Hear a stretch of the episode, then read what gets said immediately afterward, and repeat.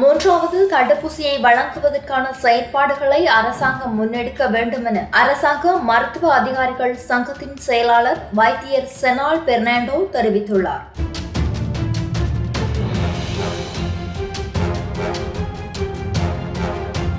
தடுப்பூசிகளை பெற்றுக்கொண்ட சுகாதாரத்துறை ஊழியர்கள் கூட கொரோனா வைரஸ் தொற்றுக்கு உள்ளாகி வரும் நிலையில் மூன்றாவது தடுப்பூசியை பெற்றுக் கொடுக்க அரசாங்கம் நடவடிக்கை எடுக்க வேண்டும் என அந்த சங்கம் கேட்டுக்கொண்டுள்ளது. சுகாதாரத்துறை ஊழியர்களுக்கு முன்னுரிமை அளித்து மூன்றாவது தடுப்பூசி பெற்றுக் கொடுக்கப்பட வேண்டும் என்பதை அரசாங்கத்துக்கு வலியுறுத்துவதாக வைத்தியர் தெரிவித்துள்ளார். இந்த நிலை தொடர்ந்தால் எமது சுகாதார கட்டமைப்பு பெரும் சவாலுக்கு உட்பட நேரிடும் என்றும் அதனை கருத்தில் கொண்டு சுகாதார சுகாதாரத்துறையினருக்கு முதலில் மூன்றாவது தடுப்பூசியை வழங்க நடவடிக்கை எடுக்க வேண்டும் என்றும் அவர் கேட்டுக்கொண்டுள்ளார்.